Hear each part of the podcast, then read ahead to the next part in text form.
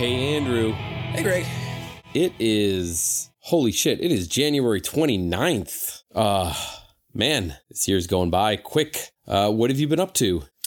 Uh, I have been singularly focused on one thing right now, Greg. Um, That is The Expanse. oh, that's right. So, long-time listeners will know that I watched the first season of the show many, like maybe a year or two ago, and I was just in peak, just like on my phone, playing Eternal, watching it at work, like just not, and it's not a show that's conducive to that. And I was like, you know what? The show's got picked up by Amazon again. You know, the the fourth season that just came out through Amazon was apparently very well received. They already committed for their fifth season. I'm like, been craving some sci-fi. I'm gonna start from the beginning and give it a shot. And I tell you what, it's one of those shows that's hooked me in a way that it's been a long time since I wanted to just like, I, I have 10 minutes. I can watch 10 more minutes. Just like get any more of the story into me as fast as possible. Hmm.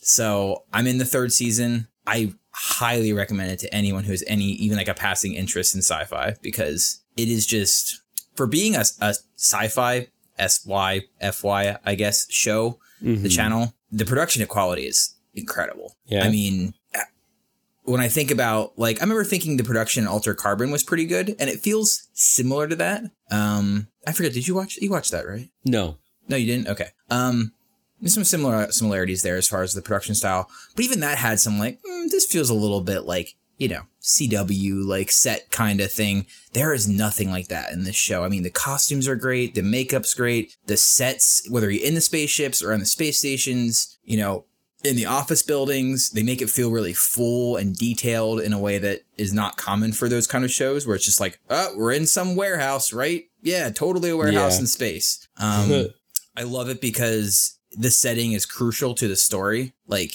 a lot, there's a lot of shows out there where it's like, yeah, it's cool that it's in space, but it doesn't have to be in space. Not really. Are they doing a lot of things related to space and spaceships? Like, not really. It's just kind of like, well, we want to make a sci-fi show in the future, so there's some space stuff. But this is like deeply integrated in the fact that like they are in space always, and being in space kind of fucking blows. Because one of the nice things about the show is that there's a couple of like, you know, rule of cool stuff and sci-fi jumping off points, but not many. They tried to make it very I actually was doing some research and the show was actually originally designed as a as a setting for an MMO, which then turned into a tabletop setting. mm-hmm. And then someone came to the creators and were like, "Hey, you guys put so much research into this, like way too much for a game.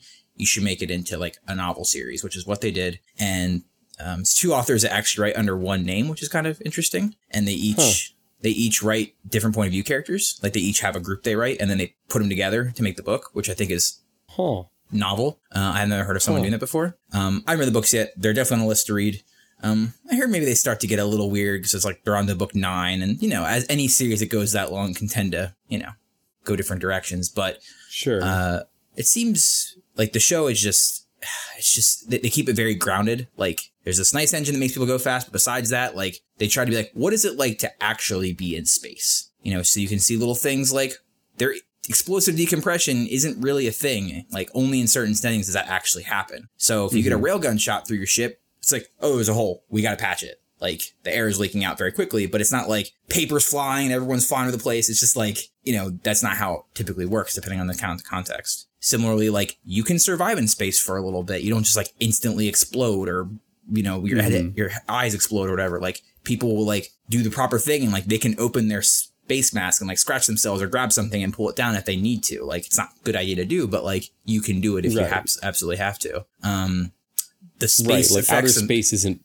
poison. Right. It's not, I mean, hard vacuum is very bad for you, but it's not instant death. Right. Uh, right. Right. Right. The actually having a show where the spaceships matter and do stuff is fun. Like I haven't watched a show in a while. I think it's the last one I can think of is like me Battlestar, where it's like, oh, like watching the ship combat is engaging and fun and like seeing how they maneuver around in space is interesting. And, you know, it has that very much that Battlestar feel where it's not Star Wars pew pew pew fly around like we're in the atmosphere. Like the movements are very weird and spacey because that's what it would actually be like. And the kind of weapons they use and things. And like they don't have shields or whatever. So like when a bunch of shrapnel or whatever hits a ship, like that shit puts holes in it and that's a problem. And you just get the very constant feeling that like even on the, the bigger space stations, they have carved out of asteroids or moons of Jupiter and Saturn, like Eros or Ceres, it's like you just kind of get the feeling at any point, like at any point, shit could go bad and we're all going to die because we're in space. Because you, you are like you know that you're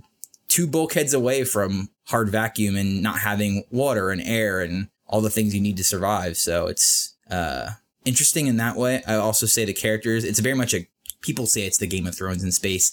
I don't think it's quite the quality of like those early seasons of Game of Thrones. Not quite the complexity either. It's a little bit of that for sure. Uh, but the characters are a lot of fun, and the main character. Uh, there's kind of a couple main characters, but the main one, James Holden, he's like unequivocally good at the start of the show, which is not a character I've seen a lot lately, actually. We're so into like gray and anti-heroes and, you know, gruff or greedy or whatever, which, you know, we'll get to in a little bit. But just like this guy is a LG paladin. Like that is his thing. Like he just like wants to do good for good's sake. And, you know, the show's pretty brutal, so that's going to get stretched and tested, I think, and, and what happens. But just having that perspective from the start is just like kind of refreshing. So I just, I've been on a crusade, just like convincing everyone I know to watch it because it's just really fucking good. I, So I gotta it. say, you're you're selling me on it. I think you'd Um, really like it. I mean, the first season definitely has that sort of puzzle box vibe that the first season of Game of Thrones have. Where you're just like, what's who's doing what and why are they doing it? And you Yeah, know, the setting is, uh, you know, it's a couple hundred years in the future. We've basically populated the solar system. There is the United Nations of Earth and Luna, all under Earth's control. There is Mars, which is was a colony but is now its own state, for lack of a better term. There is effectively a cold war occurring between Mars and Earth, uh, and then there's everybody else out in the solar system who are kind of commonly referred to as belters, people who live in the asteroid belt or the Ju- the moons of Jupiter and Saturn, and they're all mining, you know, ice and materials for the inner planets. And as you can imagine, they're treated pretty pretty poorly, and uh, they really kind of double down on some of the, you know, like you could imagine it being a couple hundred years from now, like Mars is like this very like militaristic, kind of implied to be like almost communist society where it's like in order for them to survive on Mars and terraform their planet, they have to mobilize all their resources and all their population to do that.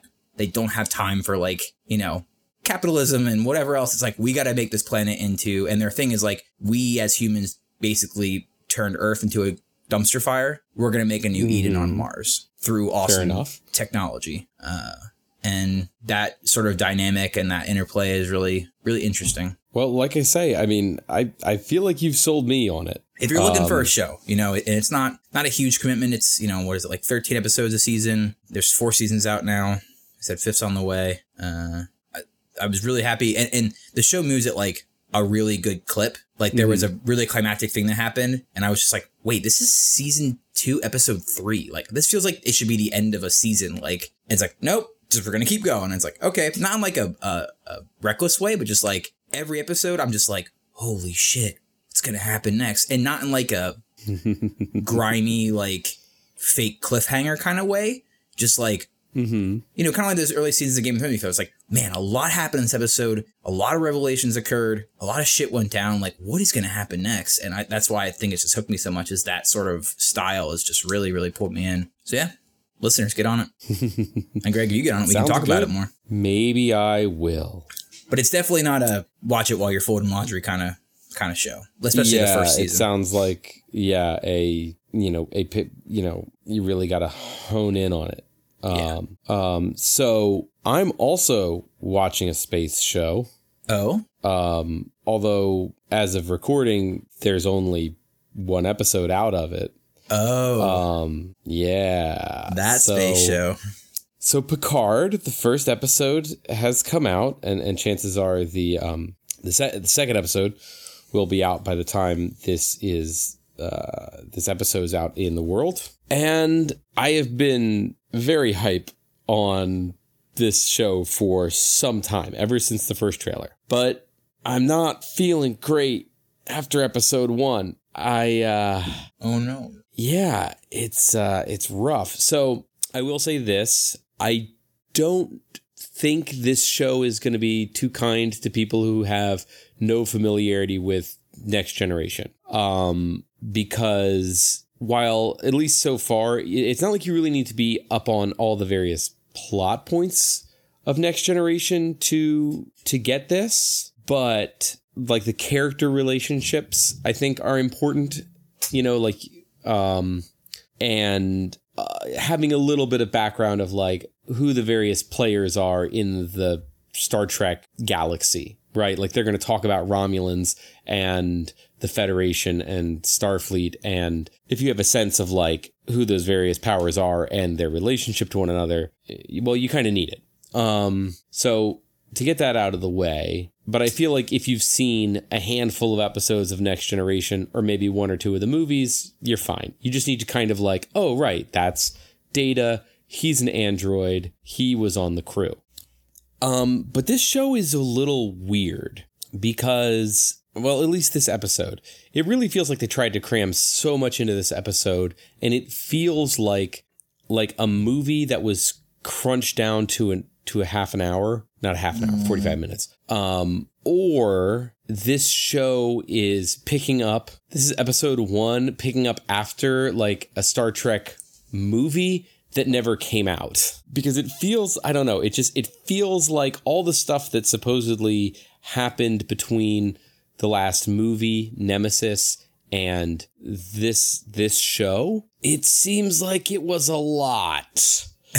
Um and it was important. And some of it sounds really fucking cool and i wish we'd got to see it. Um and so not to spoil anything for folks who might be interested, but um, this is stuff you could pretty much glean from the the trailer. So so this isn't spoiler, but the plot kind of hinges around a mysterious girl with superpowers basically coming to, you know, the now retired Captain Picard for help and this um, pulls him back into action, right? To help out this, you know, runaway mystery girl. And the speed at which the relationship between this mystery girl and Captain Picard develops is almost comical. Um, she basically, we're introduced to her and we realize, and we're introduced to the fact that, you know, she has powers and there are bad guys after her. And for some reason, she feels like she needs to find Captain Picard.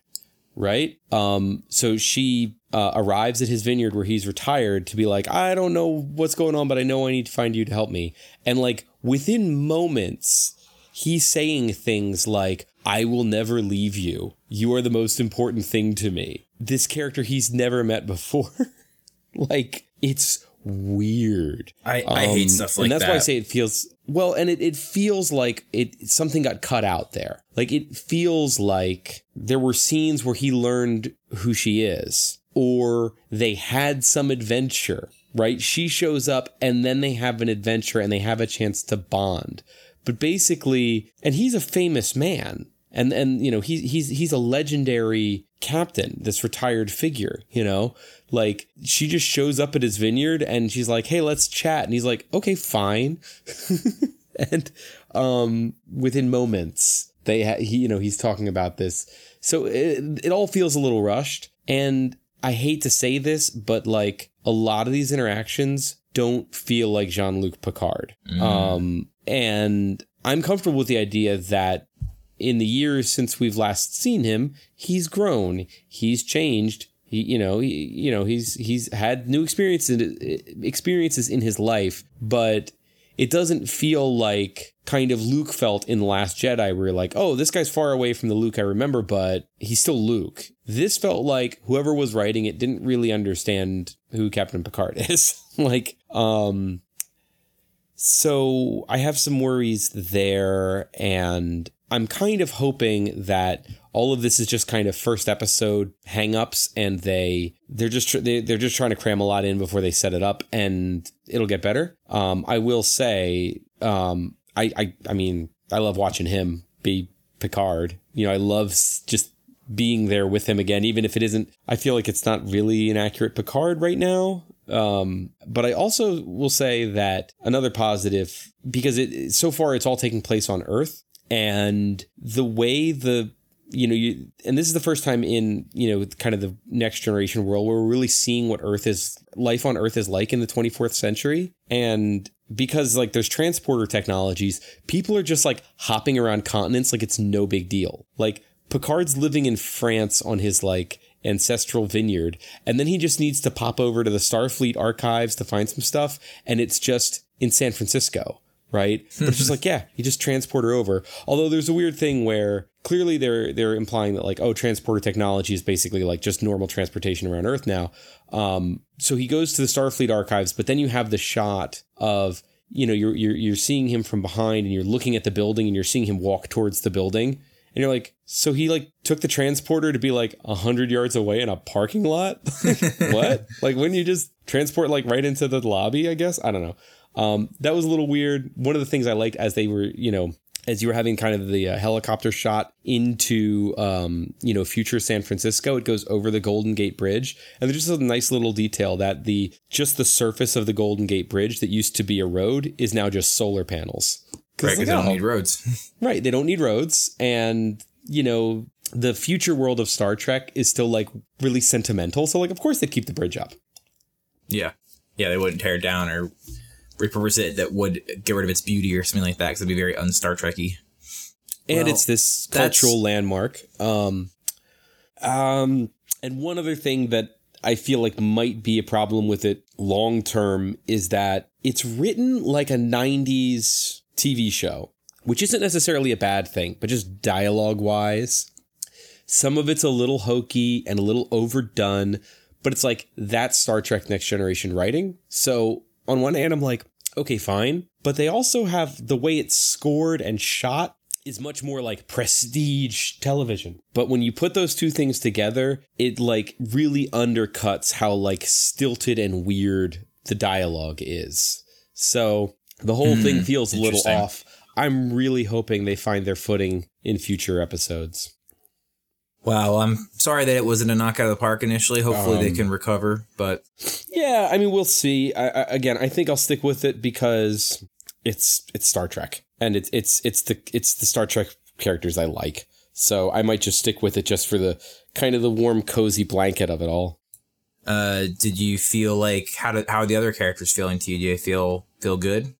That you've seen so far? Well, so far, as of episode one, Picard is really the only recurring character. Mm, okay. Um, Data is in it a little bit, but so far he's only appearing in like dream and or flashback sequences. Uh, okay. Um, so it's kind of nice. I mean, seeing them interact is kind of nice, and you know, there's there's one eh, kind of dream sequence or flashback or or what have you where they're wearing the old uniforms again, and I was like, oh man, it got me a little bit. I'm not a nostalgic guy, but it got me. uh, well, good to know that maybe it's not a good thing for me to take a stab at having no connection or understanding at this point. I mean, I feel like if you if if you found a list of like the top five next generation episodes and watched those, just to get a sense for like who these characters are and what their relationships are, you'd be fine. Again, you don't need to know like the canon really. It's more just, you know, when you see Captain Picard playing cards with a white guy, like not white guy, but like his, his skin is literally pale white and his eyes are like greenish white, you know, you know who that is. Right. And you understand a little bit about their relationship. That's that's really it. Um the rest is fine. I was looking at a um reading some sort of list of like you know TNG best episodes or not even like like interesting or problematic episodes. I don't know, it was something. And man, I went down like a comment rabbit hole, just like reading a bunch of people talk about Star Trek, and I was just like, Jesus Christ, Star Trek is fucking weird, man. yeah, yeah, it, it, it, it do be that way.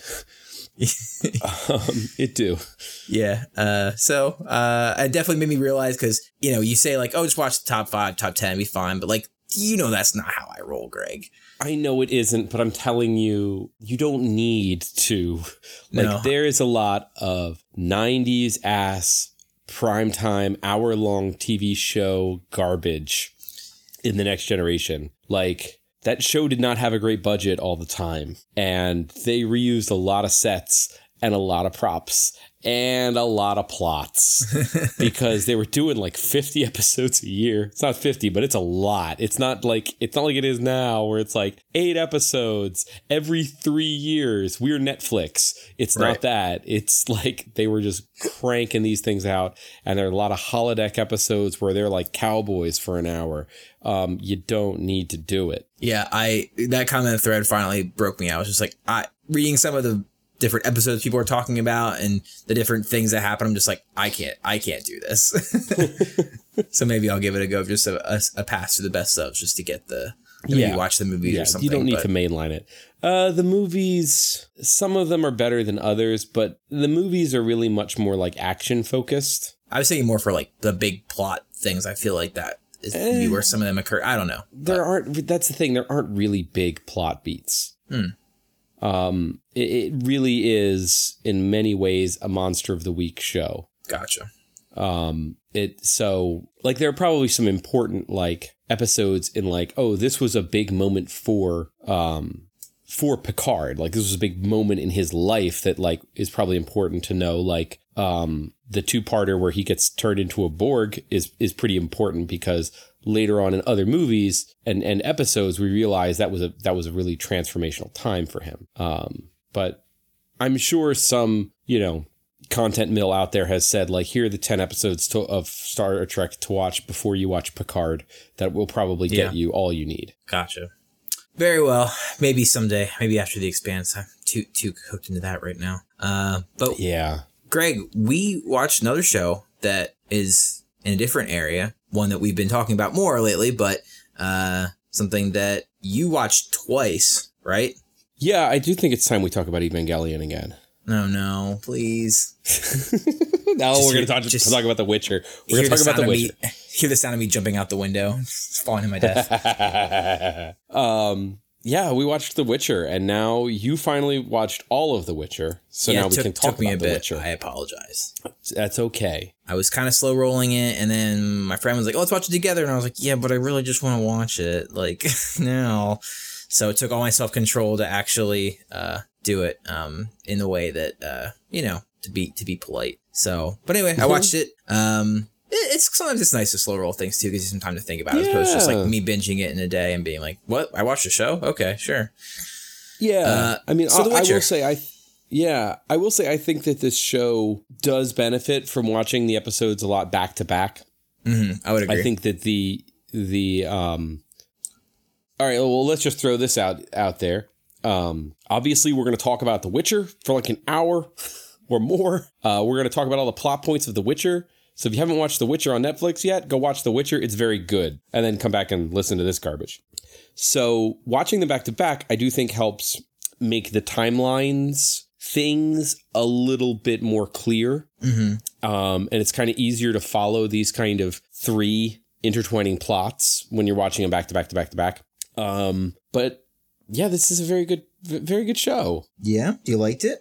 I really did. Um, I think as I was watching it, I liked it a lot. Um, I think in hindsight, I think that maybe I was a little blinded by some of the glitz isn't the right word. Um, because now that I kind of look back and like try to like survey the whole thing, I'm like, there's a couple things I'm not sure about here, but um, I think that as far as when you think about what they've done here, let's adapt a dense um, you know, kind of sword and sorcery, dark fantasy show that has very, very little in common with Game of Thrones, other than just like a passing aesthetic similarity. Like just looking at still shots, you might be like, oh, is this another Game of Thrones? It's kind of grayish, and I see a sword. But like, it's this thing that really nobody outside of the video game community and like the nerdiest of fantasy literature nerds, right? Because this is, you know, this is a Polish series that, you know, it,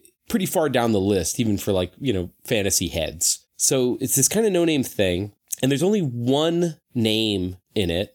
And he's the guy who was in all those bad Superman movies. But to do this thing and to do it so well and to have it be as successful as it has been is pretty impressive. Yeah, I would agree. I mean, I was when they announced this, you know, we were interested, but I think we were both a little like, this, this could go bad. You know, like I just had in my head like 1990s Hercules. Like that's what yes. I had. It's just like this is what it. This is. I mean, obviously it's gonna be better than that, but I thought this is what this could be if it was done poorly. Just like you know, disjointed, low budget, like try and slam in a fairly well known actor to bring in some appeal, but not really actually commit to this project. You know, just trying to be like, oh, maybe we can get a couple views out of it because it's like you say, because it has a passing resemblance to Game of Thrones, test the waters with another fantasy show, but not really commit. But it seems like, by all metrics, this has been a big success for Netflix. Yeah, I, I, think so, and a big success for the Witcher franchise. There were a lot of articles coming out, you know, right around as it was released on Netflix. All of a sudden, the the player counts on on Steam, which is the big PC game launcher, more people were playing The Witcher Three, the, the most recent Witcher game, um, after the show came out than were playing it at the release of the game. like, yeah, like it just has like skyrocketed interest in this world, and they just announced that they're gonna the first book or se- couple books in the series are reprinting a half a million copies of them because demand is so high. You know, yeah, it's amazing. It's huge, and it's what's what. This is what's interesting to me. So we'll dive into more about what we like, what we didn't like, but I still want to talk more about this context of like this is a weird property. Like like you said, this is like a you know dark fantasy, very sword, but like monsters are a big part of it. Obviously, because he's a monster hunter.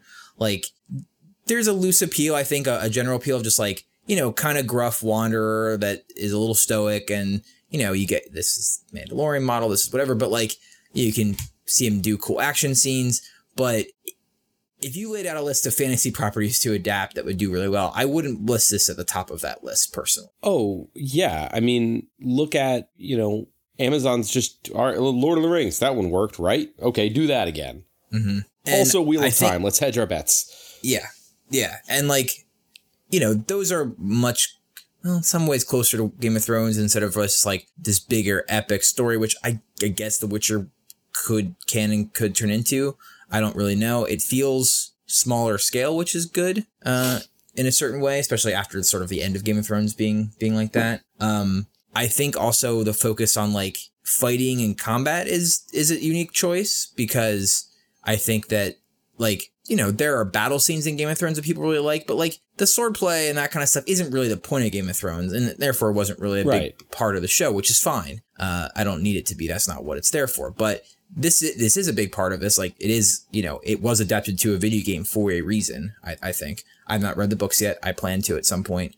Um, you know, be one of those people that are contributing to uh, the uh, you know half a million runs. Uh, you know, I guess not because yeah. I'm going to buy it in digital. But anyway, um, so um, and it's but it's also like it's also very quaint in a kind of way where it's like there's elves and there's dwarves and you know it's it's a little bit of more of a traditional fantasy in that way, which I think is something that I, I think people you know these big you know content producers are like mm, maybe let's try and avoid right. some of the more hokey well, stuff. And that's the that that's the one of the risks taking you're taking versus the Game of Thrones model because the Game of Thrones model was you know the presence of magic is very limited. Mm-hmm. Um, and the presence of traditional fantasy elements is other than it's basically dragons. Other than that, it's basically just a medieval, you know, political military thing. Um, whereas in The Witcher, you've got magic and monsters from shot one and you've got elves and you've got dwarves and we'll talk later i'm really i really like the way they've done that but also the way that and i think this is part of the the charm of the witcher books is the way that it weaves european folklore and fairy tales just into the background of things. Um, that is a bold step versus game of thrones because game of thrones was like you could make the argument like game of thrones it's like hey, it's fantasy but we took all that nerd shit out. Right. You know? Like if you're nervous about you know, if if if if wizards and goblins make you nervous, well, then you can watch Game of Thrones. Um, and it's a much smaller cast, which is yep. riskier because you're putting more of the, you know, because fewer people need to carry the show. You know, you can't have you know, a wide range of actors and people can fi- pick their favorites and you can love Cersei and hate Daenerys and still watch every episode. But this show is like three or four characters. Um, and they have to carry it. Um, but they did. Yeah, I um. So let's go. Let's live in a little bit. So I think that you know I was a little bit nervous about Henry Cavill, like you said. Like I thought I didn't think the Superman stuff was his fault. You know, um, I hadn't really seen anything else besides that. Um, I felt that you know it's like token somewhat big name to get this off the ground, which I wasn't like totally thrilled with. But then we started hearing, you know, like, oh no, like Henry Cavill's like, he's kind of one of us, man. Like, he said that the reason, I mean, and some of this could be, you know, Hollywood talk show bullshit, but like, you know, like to think, I'm going to believe it for now, just makes me feel good. But like, you know, oh, well, like he plays a lot of video games and he played a lot of Witcher 3. And when he heard rumblings this was happening in Hollywood, he like just started digging around to be like, I, I need to do it. I need to do it. It needs to be me. And then like found the people who were making it and connected with them and then got signed on and then realized there was books and then read all the books and then like just wants to be this character so bad. And I think regardless if even half of that's true, like he wants to be the character and it shows on screen. Oh, he's uh, where has this Henry Cavill been? um, I was very worried about him because I hated the Superman stuff. Again, I don't know how much it was his fault, but he certainly didn't rescue it. But and I saw him in in the latest Mission Impossible, and my my feeling after watching that was this guy has great physicality. Like he's great in action scenes. He's got great presence. Um, but every time he opens his mouth, I get bummed out. and I was like, I just don't know. But then then he does this, and I'm like, where have you been? Um, he's able to sell he's able to sell this kind of tropey, kind of hokey character, but he's able to make it work. He's able to make you like this guy and empathize with this guy who you know, Geralt of Rivia, there's a lot of danger of him being a Mary Sue and being this like stereotypical edge lord, like I'm the best fighter and the best magic boy, and I'm also really, really good at sex. Check out all my scars. Like, there's so much danger of that happening, but and part of it's due to the writing, but also part it's part of his performance that makes this all work really, really well. Um, and he's able to do so much with just in the kind of non-verbal acting and the looks he gives other characters. And there's a scene in one episode where he's like uh, getting hassled by an innkeeper or something, and he wins the negotiation by just like taking a half a step closer to the innkeeper, and it's all in one shot, and it all just works because he has that physical presence and he's able to do so much of the performance with just his physicality and his face and his posture and all of that. And that's really impressive. Yeah. And I really appreciate that one thing that I really like about this show, and I'll, you know, juxtapose it with Game of Thrones a little bit, is that, you know, especially on some of these lead characters, particularly him, uh, they committed as far as makeup and costume goes. Like, it would have been so easy and so attractive to be like, well, we want to make sure that Henry Cavill's, you know, handsome face is always unblemished and, you know, maybe he gets the cat eyes every once in a while when he's glaring at somebody or whatever, you know, or, you know, he gets the, when he takes his mutagens and alchemy and whatever, like gets all like kind of fucked up. Like that only happens sometimes. It's like, no, like, or maybe his hair isn't white, you know, we'll just make a couple changes and it's like, no, like they're just like, this is what the character looks like and it those things matter in this context because he's supposed to be, you know, like an outcast because of the way he looks and because it's instantly recognizable. People are like, oh, that's that's a Witcher, or even more, that's freaking Geralt Rivia. Like he's a, in some ways a celebrity as the show, you know, goes on, as the story goes on. And I just think that, you know, things like, you know, example, like, and these things don't always matter, but like, you know, Yennefer has purple eyes and that's a character trait that it's identifiable to people. And something that they didn't do in Game of Thrones was give Daenerys purple eyes, you know, which she has, which, you know, is part of her allure and part of connection to her Targaryen past. I get why he skips stuff like that. It's expensive. It's annoying. Actors don't want to do it, whatever. But like, I just appreciate that they leaned into, without being campy, like leaned into like the hokiness and the, the tropes of this, like you said. Yeah. And, um, and I, I really like the way the show objectifies Geralt. like, um, and it's interesting the way it really goes out of its way to objectify Geralt and objectify Yennefer much less. Um, which I think is really, really interesting. And I think there's an interesting theme in both of their stories about, you know, their bodies and the value that the society places on their bodies and um and the toll that takes on them. Yennefer obviously gives up a lot in order to have the body that she thinks will open doors for her. Geralt's um entire career is just based on slowly destroying his own body. Um but also like his weird mutated body is what gives him his powers but also marks him out as an outcast. Um, so there's like some neat stuff there, but um, I I, I kind of like how horny the show is for Henry Cavill because generally, um, like if you look at Game of Thrones, it's mostly like, hey, let's put as many naked ladies on on screen as we can, and then like once a season we'll have a naked dude. Yeah. It's like the opposite for The Witcher. It's like no no no no no, we're gonna do it this this other way, and I'm like that's refreshing. I like it. Good.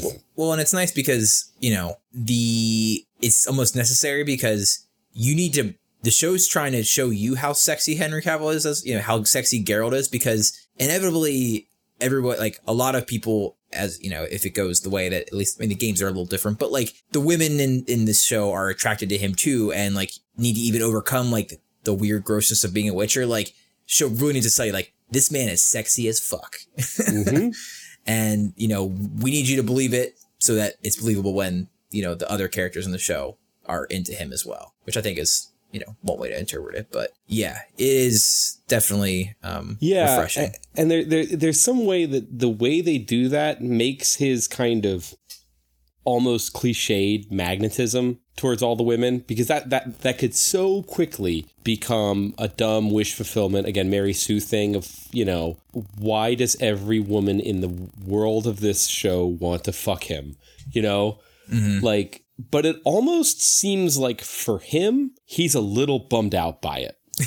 Do you know what I mean? Yeah. Like he it's more like it's you know it's it's he doesn't like being this objectified all the time you know? Yeah. Um and i kind of like you know like that's a that's a good kind of twist on Yeah, I mean, I think it's- and it's a good kind of sexism message. Yeah and i think it's it fits in the themes like you said of like the use of his body like his his whole life is being a tool to defend like right to kill monsters and defend people and, and these sort of things and this is just you know the objectification of his body is one more layer that that he just has to like kind of gruffly deal with in his own way except for like which I, which I thought they did well was like I felt like I guess the the the, the djinn episode where Geralt and Yennefer first meet Mhm. there was definitely like a, a chemistry and magnetism there that I really felt on screen, which was good because, you know, there's a lot of, at least from my understanding, like, you know, a lot of back and forth and a lot of, you know,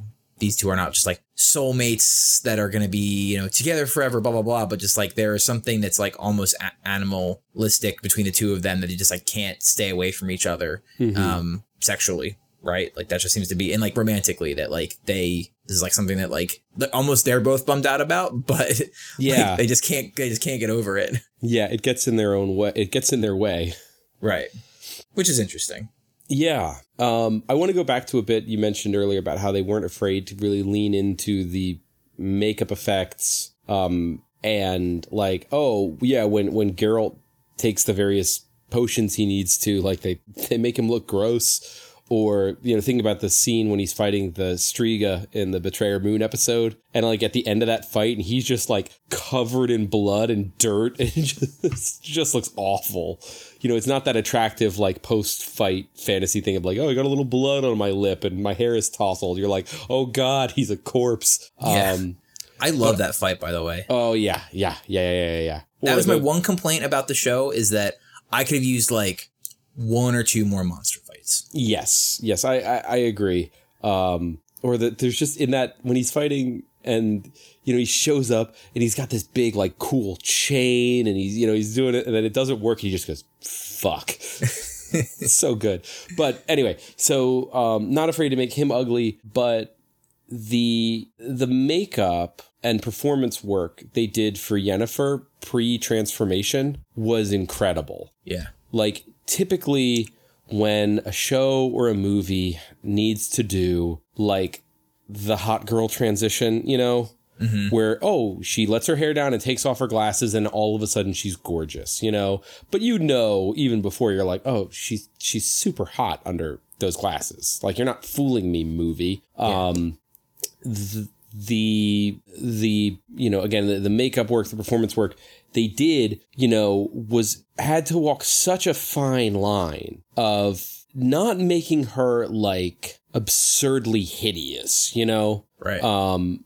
to the point where it feels like it is where the show's makeup is being cruel to people with you know with, with similar conditions. Um but also not look so trivial where it's you know like um she's you know she's this the, the, the, this this stunning woman who just has like one droopy eye and like uh you know like yeah. they did they did it so well and made it look so believable um that when the transformation happens it's all the more stunning um but also not making her this like totally pathetic figure pre-transformation mm-hmm. right like we saw so much more of her personality and her development, and she gradually becomes more and more empowered even before the transformation, right? She kind of becomes the woman she wants to be before the transformation, um, which I thought was really well done because otherwise it gets problematic as fuck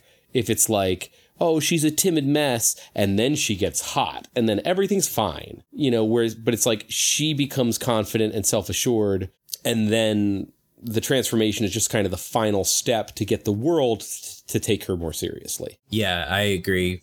I yeah, you laid it out perfectly. I think that you know the fact that we see her in a romantic relationship, and you know the I forget that guy's name, um, some bullshit fantasy yeah, name, but um, you know the just like yeah just seeing her she she made a lot of progress and, and, did those things and she was probably happy with who she was at that point. Right. Because her personality had already come out that we see that occurs later. And and because of what we know happens in the show like you know that she has this resentment about it now because it didn't unlock the world for her like she thought it was going to that like that sort of nihilism and that like not nihilism but just like so much resentment surrounding that choice and realizing that, but it's not done in a way like, oh, I was beautiful all along. It was just like, I was happy. I just, I thought I needed to do this because that's what the world tell, was telling me I need to do. And it, and it didn't work and it sucks. Right. But objectively, the, the, the show is also saying that, oh, also the world was not going to accept you looking the old way either.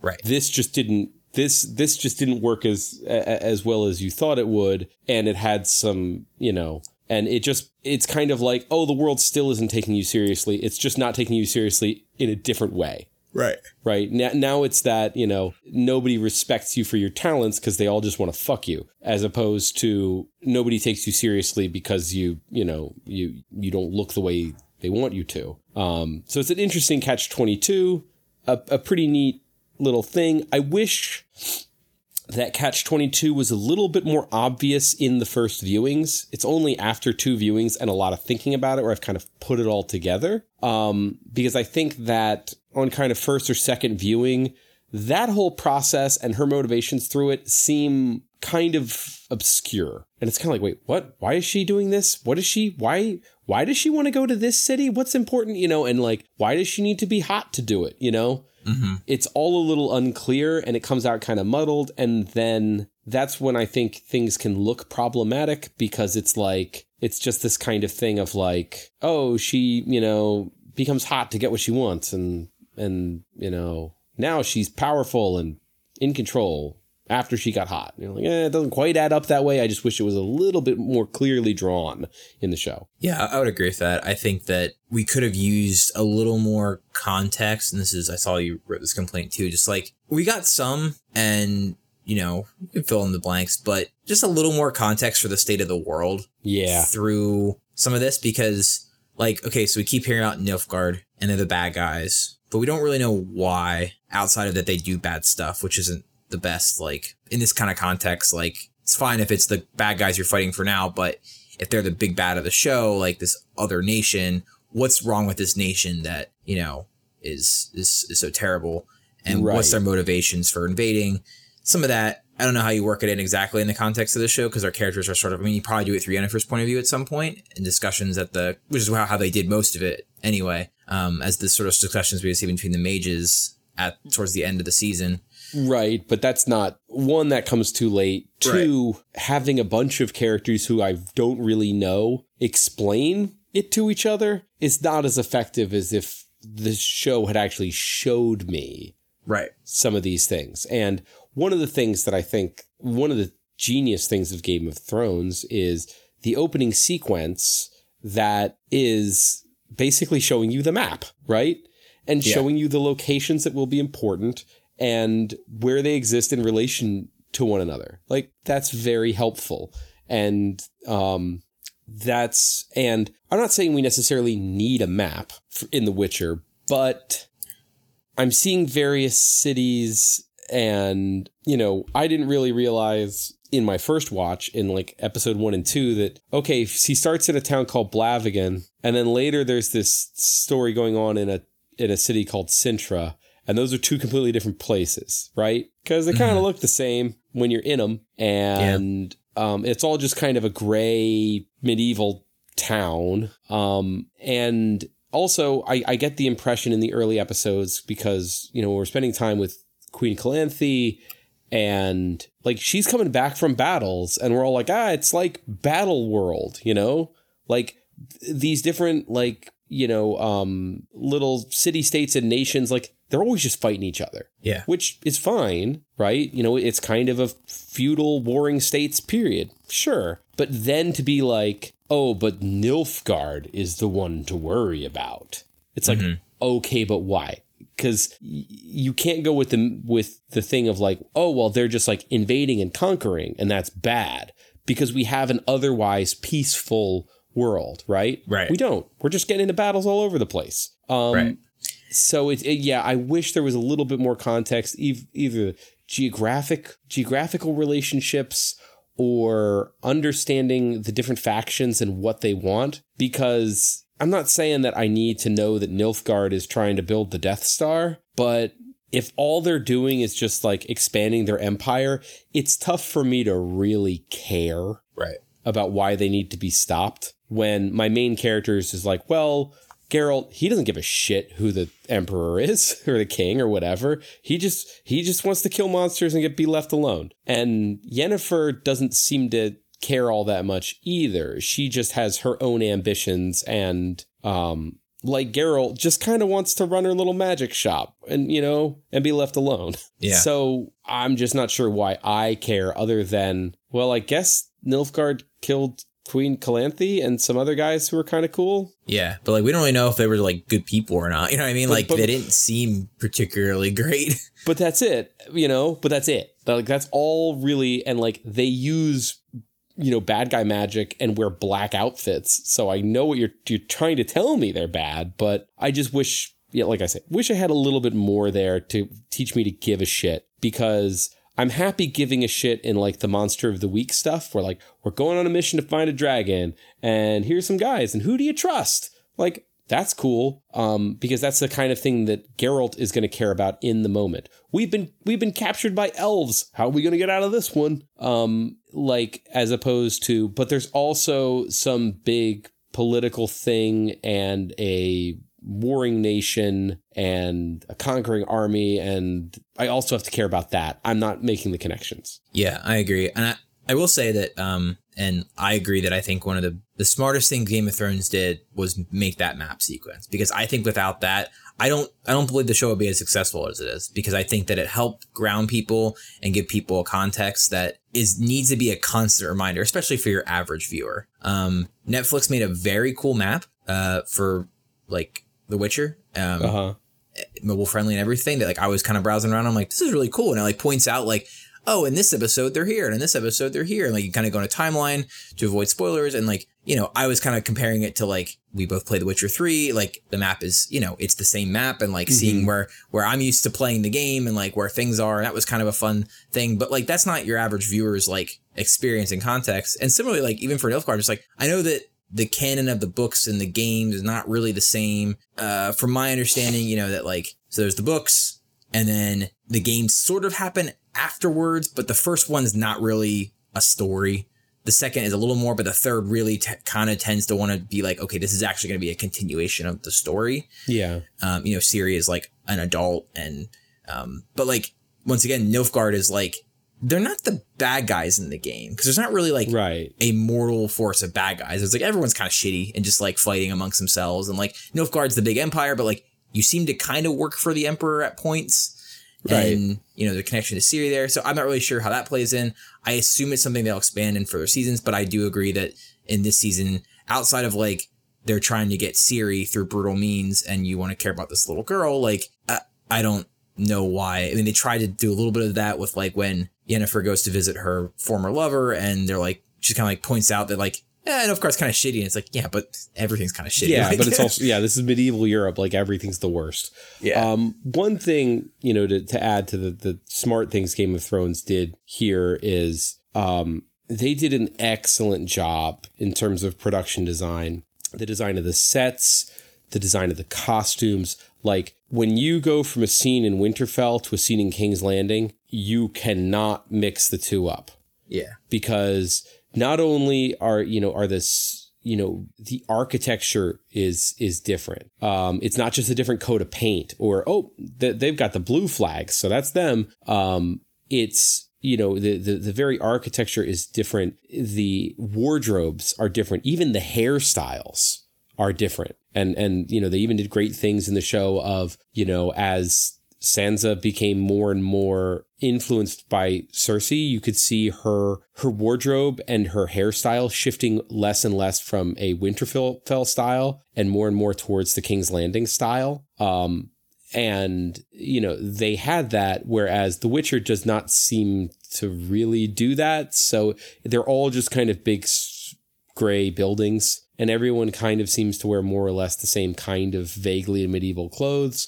So I don't know where we are. I don't know when we are. Um, it, it's that was something they definitely could have learned from Game of Thrones. And honestly, one of the things that I hope all fantasy series in the future just copy that. Just do what Game of Thrones did. Um, it's it'll be a long time before we get tired of that. You know, just to have a, a, a very distinctive um, you know, production design for each major location.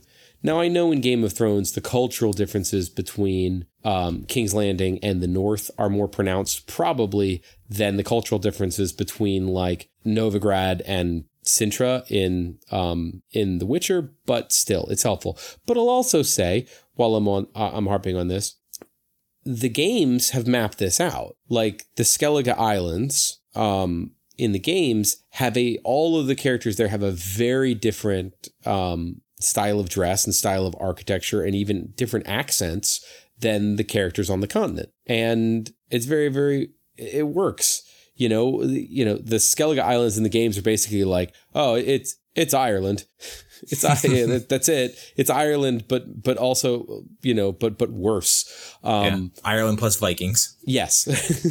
very, very northern Ireland. Um, so, but it works. You're like, I get it versus the continent, which is much more, you know, continental Europe. So the model's there, but the, they have Skelligers in, in the show, but uh, they look just like everybody else in the, in the way they dress. So Yeah, the only people who have any distinctive style are basically the guys from Novigrad who, you know, Nilf- dress like Nilfgaard. melted goths. yeah, Did I say Novigrad? Nilfgaard. Yeah. Um, I, I agree. I think that, and this is actually something I've struggled with in the game itself too. Like, there's some extremes. Like, I always tell, I can always tell when there's Nilfgaardians. I can always tell when there's Skelligans. Like, they have a very, you know, like I said, a very, like, very diverse or, or specific aesthetic and, you know, accents and these kind of things.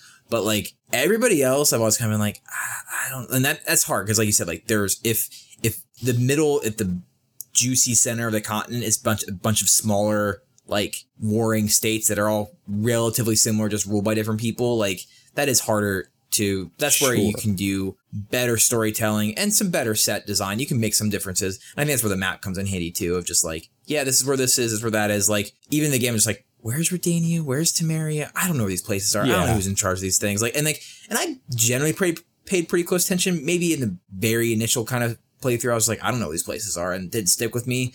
But sometimes I hate it in the game. Sometimes where not to digress, but I'm just like they like want me to make a decision quickly, and it basically like is like basically, are you going to side with Temeria or Redania? I'm just like, I, I don't know who these places are. Like, I'm just gonna pick one because I don't fucking know. Right. I don't know. Um, yeah, I don't know the context. Like, I know Nilfgaard's kind of like pretty like just like very like lawful, neutral, borderline lawful evil or whatever. Yeah. But like, so maybe I'm not gonna side with them. But like everyone else, I'm like, nah, I don't know. They're all kind of the same.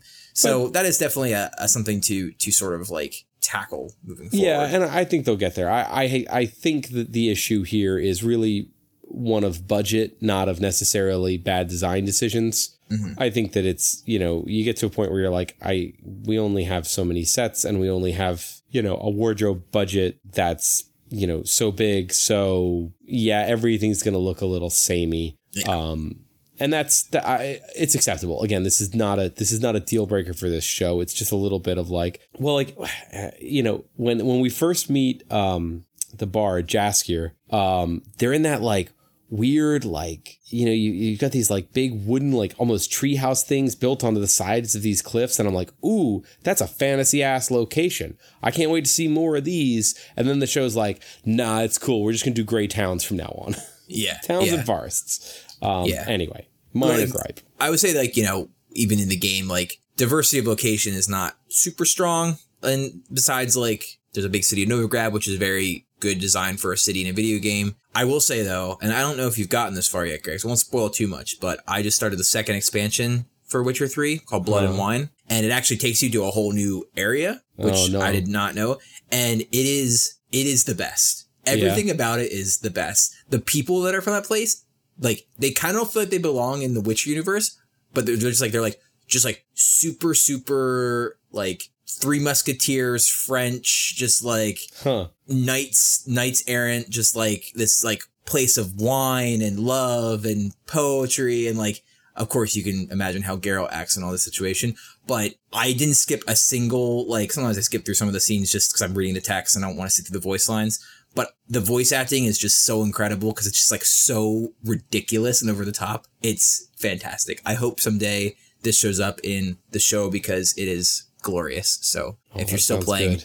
make sure you get to that point because it is awesome.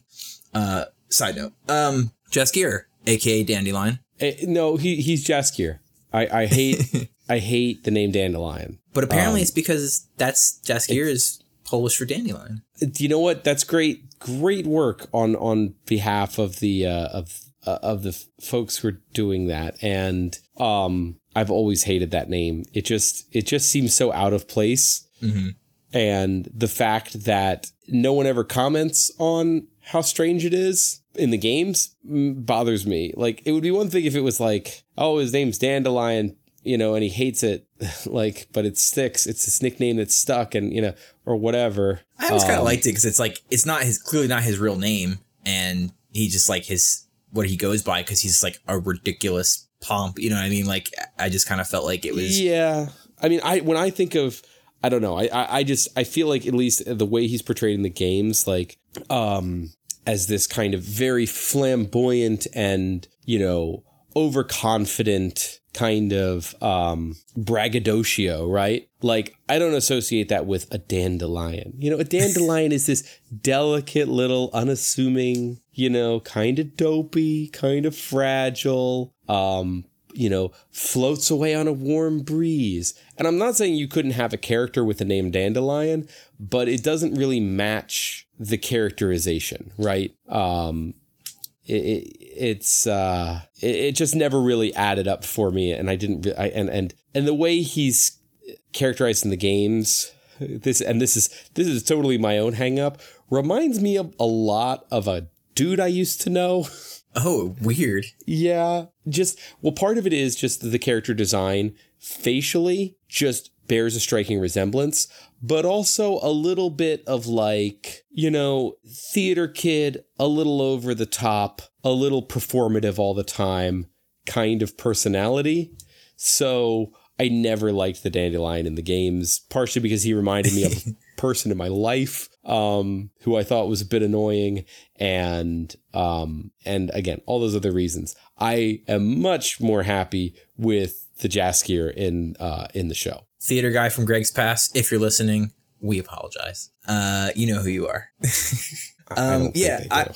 I like Jaskier. Like, I think it's a good name. I think it's a good choice. I agree with you. I think that for your average viewer, would be like, Daniel, what the fuck is that kind of name? Like, right, like what? Yeah, uh, but he's he's fun. Yeah. And I really and, and, and and it's the sort of thing in another show I would have a problem with it, but his his his style of humor, his delivery, his timing, his, you know, kind of um speech patterns are all very 2019 Yeah, but I don't care because um, it works very well. And he's doing like, it's a very, you know, classic fantasy role of kind of the jester or bard who accompanies the gruff hero. He's the voice of the audience, right? right. So for him to be a little anachronistic because he is our stand in, I like it. It works really well. And it's also the first time there's been a like a fantasy bard in a in, in a a fantasy thing where um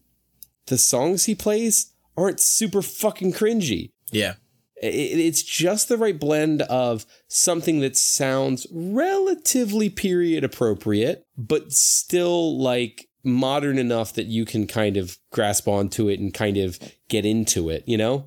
Yeah. They're making a soundtrack or like a you know a, a collection or whatever. People freaking love that song. Like, I feel like it's the last time I saw a song that was so much discussed, like if a pop culture, you know, like from like a piece of media was probably like Frozen, which is Yeah. weird, but like I, you know, my YouTube algorithm is just like, you want to see all these metal covers of Toss a Coin to Your Witcher? I'm like, no, I don't care. Stop never, sending those. never in my life.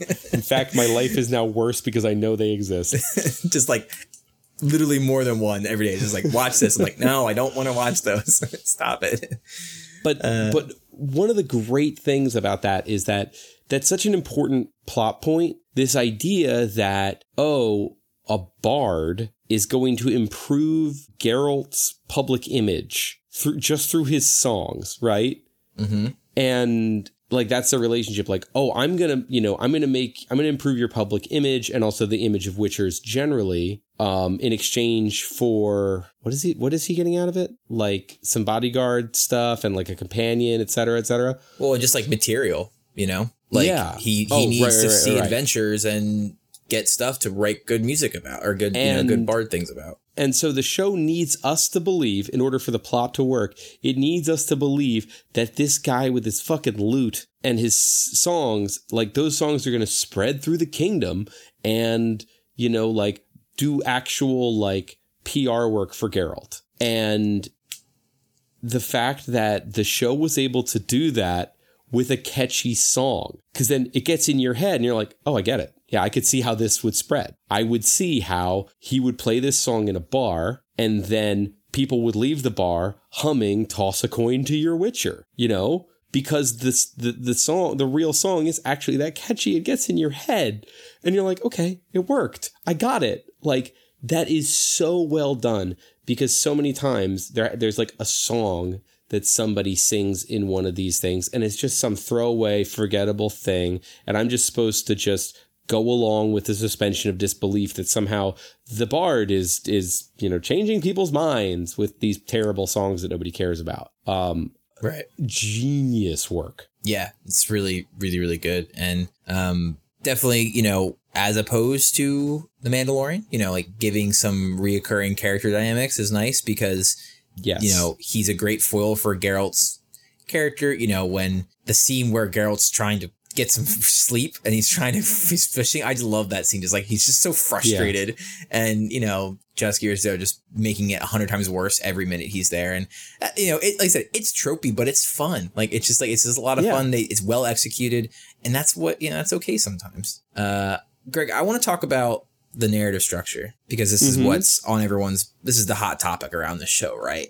the fact that you know up until roughly the end of the show our three main characters Geralt, Yennefer, and Ciri are on different timelines not like multiverse timelines just like their stories are happening asynchronously correct and I've seen a lot. I've heard in personally from friends. I've seen a lot on the internet, a lot of debate.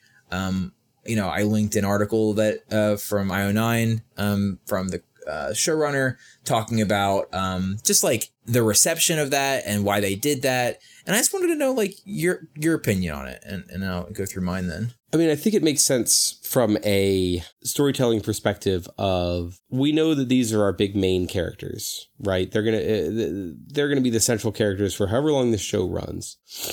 And but we need to we can't start the show with all of them together kind of going on their first adventure because then I'm going to have to backfill the exposition later on. I'm going to have to later on tell Yennefer's origin story as a B plot somewhere. Or I'm going to have to break the flow of the show so we can have a, an episode that takes us back to Yennefer's past. And I'm also going to have to tell the story of how, like, how Geralt and Ciri's, you know, relationship came to be. Like, what do these people have to do with each other? What's a fucking child of surprise? You know, I'm going to have to do all that stuff later on. Or I can do all of that now up front and and that's your first season. But in order to do that, I'm going to have to get tricky with the timing. Um I I like it because it allows each one of these kind of stories to really take the time it needs and develop and be its own thing. Um you know, we got Yennefer's kind of origin story spread out over three or four episodes, which is the time it needed. And we got um we got the story, the, the, the, the kind of complicated, weird how Ciri becomes Geralt's responsibility. Like we got that in an episode, um, that got to build to it as opposed to like kind of flashbacky prequel stuff of like, well, I already know how this ends. I just need you to tell me how we got there. But you know, you don't really know how that episode is going to end up. And then you actually get the surprise at the end of, great, now Geralt's got a kid he's responsible for, you know? I think right. that's such more interesting storytelling than trying to do it the other way of just prequelizing everything. Yeah, I agree. I think it was a really neat idea. I think that um, I understand why some people be confused. I had sort of heard that that was a thing, so I was paying attention. I also yeah. think, particularly in episode three, when they juxtapose King Foltest of I think Temeria with yeah, um, you know, you see like they take a point to like show him as a kid at the court. Yeah. Um, where Yennefer's ball when she first comes out. And like it was pretty like you're if you're paying attention at all, you'll notice that. And I think that was probably the biggest key for me. Is like, oh, okay, like I knew this was kind of happening. I kind of guess because before prior to that, you don't doesn't really matter. There's nothing yeah. really going on. That's your first clue. And then by episode four and five, you're like, okay, this is happening in different orders. I get it. Because then you get this stuff where like you see Calanthe at different points, and that's your true clue. I think that you know, I'm gonna be an asshole a little bit, Greg, and I just think that like people don't know how to fucking watch TV anymore and pay attention and actually like watch it and like listen to the things that are happening as opposed to be on their phone or whatever. And just like it's not. I get why people be confused. I think there's a couple things they could have done to clean it up, but I don't really have any sympathy for people. Yeah, no. Well, I think that I think that yes, you're right. Um, I think you know if you're not if you're not giving a show your full attention, you don't have a ton of standing to talk about whether or not various narrative techniques are working. I will say, um, I think the show wasn't sure if it wanted this to be a twist or not. Yeah.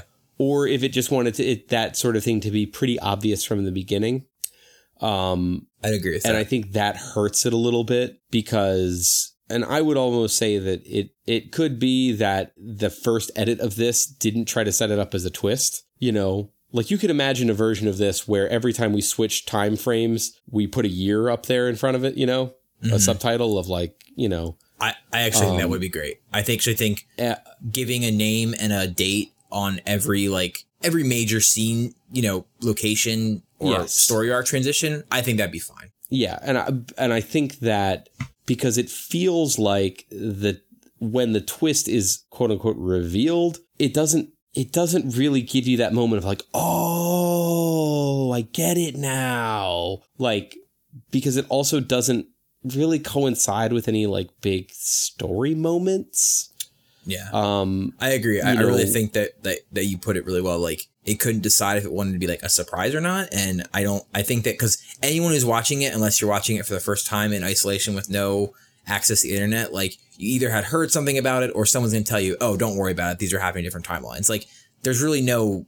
You don't really get anything out of that surprise, like you said. Right. And and it doesn't and the and that twist doesn't mirror something that's going on in the plot or th- or, or, or doesn't tell you anything thematically. Um it doesn't I'm trying to think of a of a counter example of, you know, when the twist matches, you know, an element of the of the narrative. Um there's essentially finding out that these things are taking place years apart doesn't tell you anything about the story Mm-mm. if there was some theme in the story about like deception and assumptions and or or or history and the long impact of events and blah blah blah like if there was something going on in the story that kind of hit some of that and then you realize what you're watching is not what you thought you were watching and you know okay then i believe that this was part of the twist right because then the revelation matches a, a, a thematic moment but this one doesn't it's just kind of like oh all right, yeah, I guess that makes more sense. Um, so I either think they needed to go harder at twist or just be like, it's not a twist. It's just, you know, this is taking place in 1780 and that's taking place in 1810. Eh, Right. You know? Yeah, and I think it's important because, and I once again, much like with some of the costume designs and stuff, I really appreciate that they committed to this because they could have just tried to like, well, we'll just make the characters like all the same, you know, we'll make it happen like simultaneously to make it fit a normal narrative structure. But the fact that Yennefer is like a couple hundred years old and Geralt's like in his 90s at this point, like those are important parts of their characters Yes, and they like are. and how they view the world. And I think that's like you can't. I don't think getting rid of that piece would be a, a benefit to the show. And, the Yes, and I think and I think the fact that the show can't like I think that because it tried to keep the timeline stuff a little bit secret, um I feel like you don't it, it deprived the especially the, the actress who plays Yennefer. Um, it deprived her of the opportunity to play present Yennefer a lot differently than past Yennefer. You know, yeah, it obfuscated she's- yeah, that she's that thing she's kind of a little bit. she's a lot older and that should reflect in i understand that the, you know it, they're doing the magical thing so it doesn't reflect physically but like it should reflect in her mannerisms and her you know and her personality Yeah, um but it doesn't and you're right like the age of these two characters who don't age like normal people needs to be discussed but then it just seems like you're just kind of like well does anybody age who ages in this world right. How Like Jaskier anyone? doesn't What's seem happening? to age, despite you know.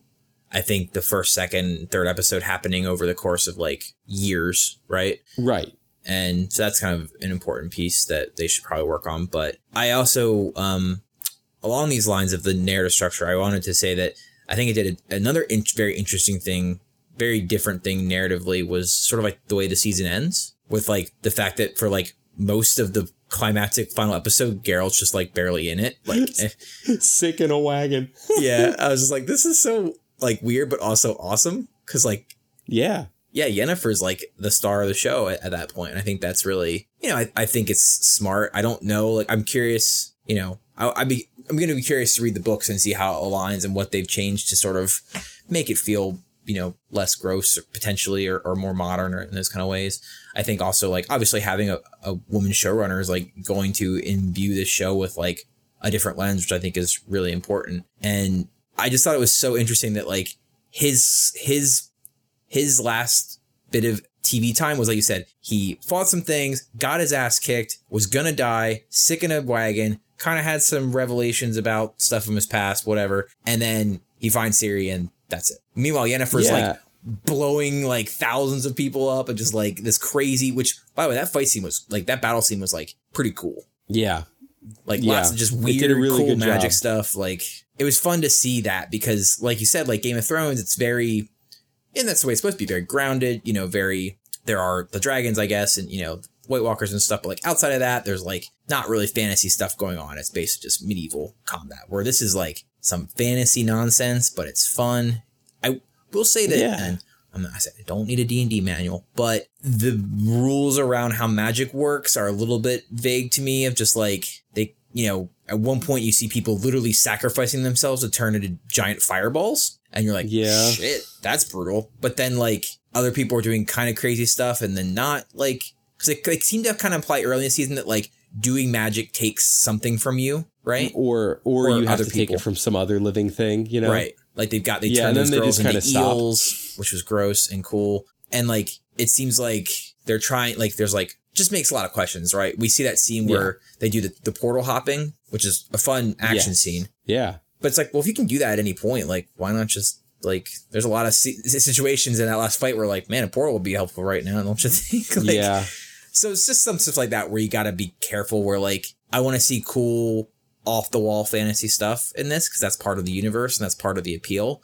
But you got to keep a little, stay a little consistent and let me know like in some way what's going on. Like I could kind of get the vibe that like the reason Yennefer could do the fire thing at the end was because she took all the fire from someplace else. Where I mean, I also felt like really like it's just like fucked up when the the mage from Nilfgaard like she's like, you have to sacrifice yourself to turn into a fireball that basically does nothing when we launch at this castle. It's just like Yeah. that's shitty, but um, interesting. I, I just hope that it could just be it could just be problematic from like a plot hole perspective moving forward, which will you know annoy some people. I'm sure.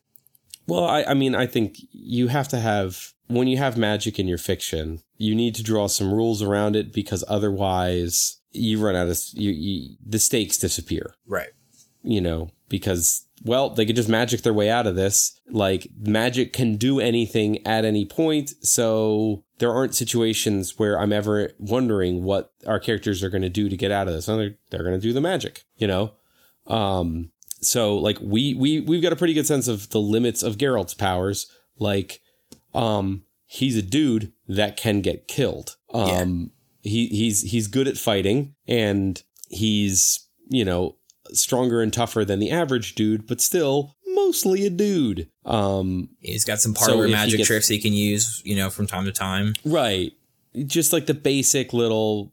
But if if he gets a knife in the belly, that's a knife in the belly. Yeah. Um, so I, I- I think we'll get there with the with the magic. I'm I'm I'm not as worried about that. I do like you know to your earlier point about how you know there's almost like these kind of competing arcs of um Yen kind of ending the series at the peak of her power and Geralt kind of by the end of this series he's like a little bit beaten down Mm-hmm. and um, I think that sets up a really interesting dynamic of you know Geralt's. You know, you could imagine season two starting with Geralt being a little bit more of like old man Geralt. You know, like he's you know he's he's taken a lot of hits and he's getting tired, and you know, and we got a whole season of show to show to to to see him getting to the point where he's a little worn out and beat up. You Yeah. know Which is the as opposed people to just know. right as opposed to just starting with like up he's the grizzled old wolverine he don't want to fight no more you know Yeah. um we got there and we also got a sense of like ooh we saw him at his prime we saw him in that fight in blaviken where he just he just one shotted those dudes um That was a great at the that was a great fight scene. Oh, amazing! And then later on, he's just getting he's getting beat up. Uh, um, so I like that. I like that dynamic. Um, and it gives you know it, it- it's kind of setting up that you know Geralt meets Ciri, and then Ciri um is basically saying she needs to find Yennefer. Right? Is that kind of how it ends? Yeah, like she has a vision of the battle Right. happening or happened what's happened afterwards and then, you know, uh which is kind of like you said, it, it's sort of a, a fun mirror because she begins the show needing to find Geralt and she ends the show needing to find Yennefer. Yeah.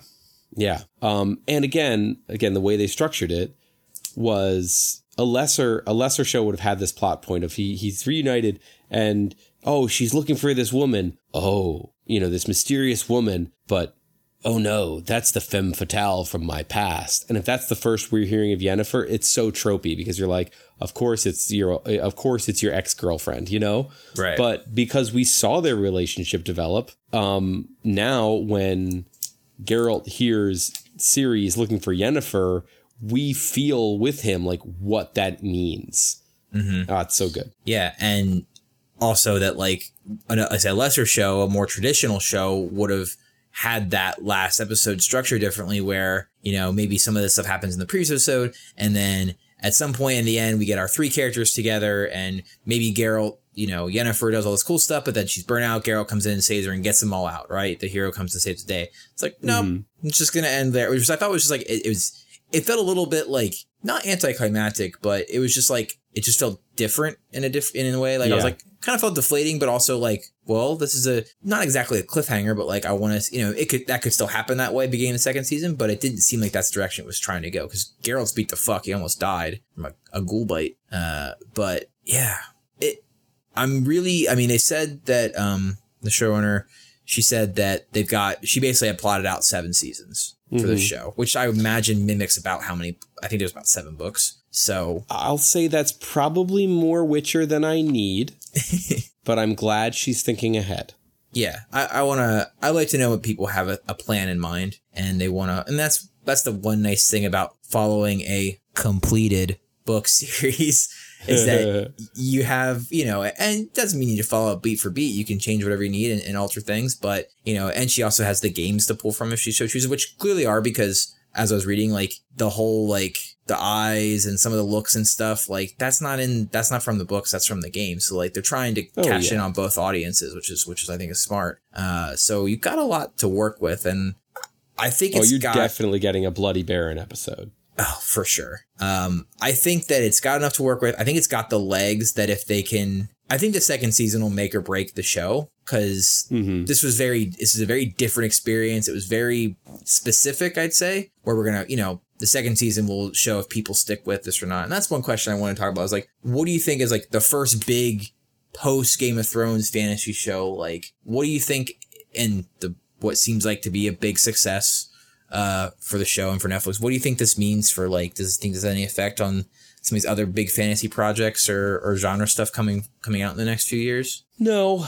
Um, I mean, I think that when we see either Lord of the Rings or um, Wheel of Time, whichever one hits first, I think Lord of the Rings. It's gonna be a little who time, I think, because they're It will it? Okay. well into filming that. I think you're going to see it's going to look like it's aping The Witcher, but I think that's just because the lessons that The Witcher learned from Game of Thrones are probably a lot of the same lessons that Wheel of Time learned. So it's more just kind of probably parallel thought. Um, but what I hope is that this shows that, you know, just that, you know, talent works and good source material works. Um, that's what I hope people get out of this, as opposed to just people being like, let's make the next Game of Thrones. HBO. Right. I, that's where I feel that's the lesson I hope people learn is like a that Game of Thrones that wasn't it wasn't a flash in the pan as far as fantasy being a you know a real option for premier television. Mm-hmm.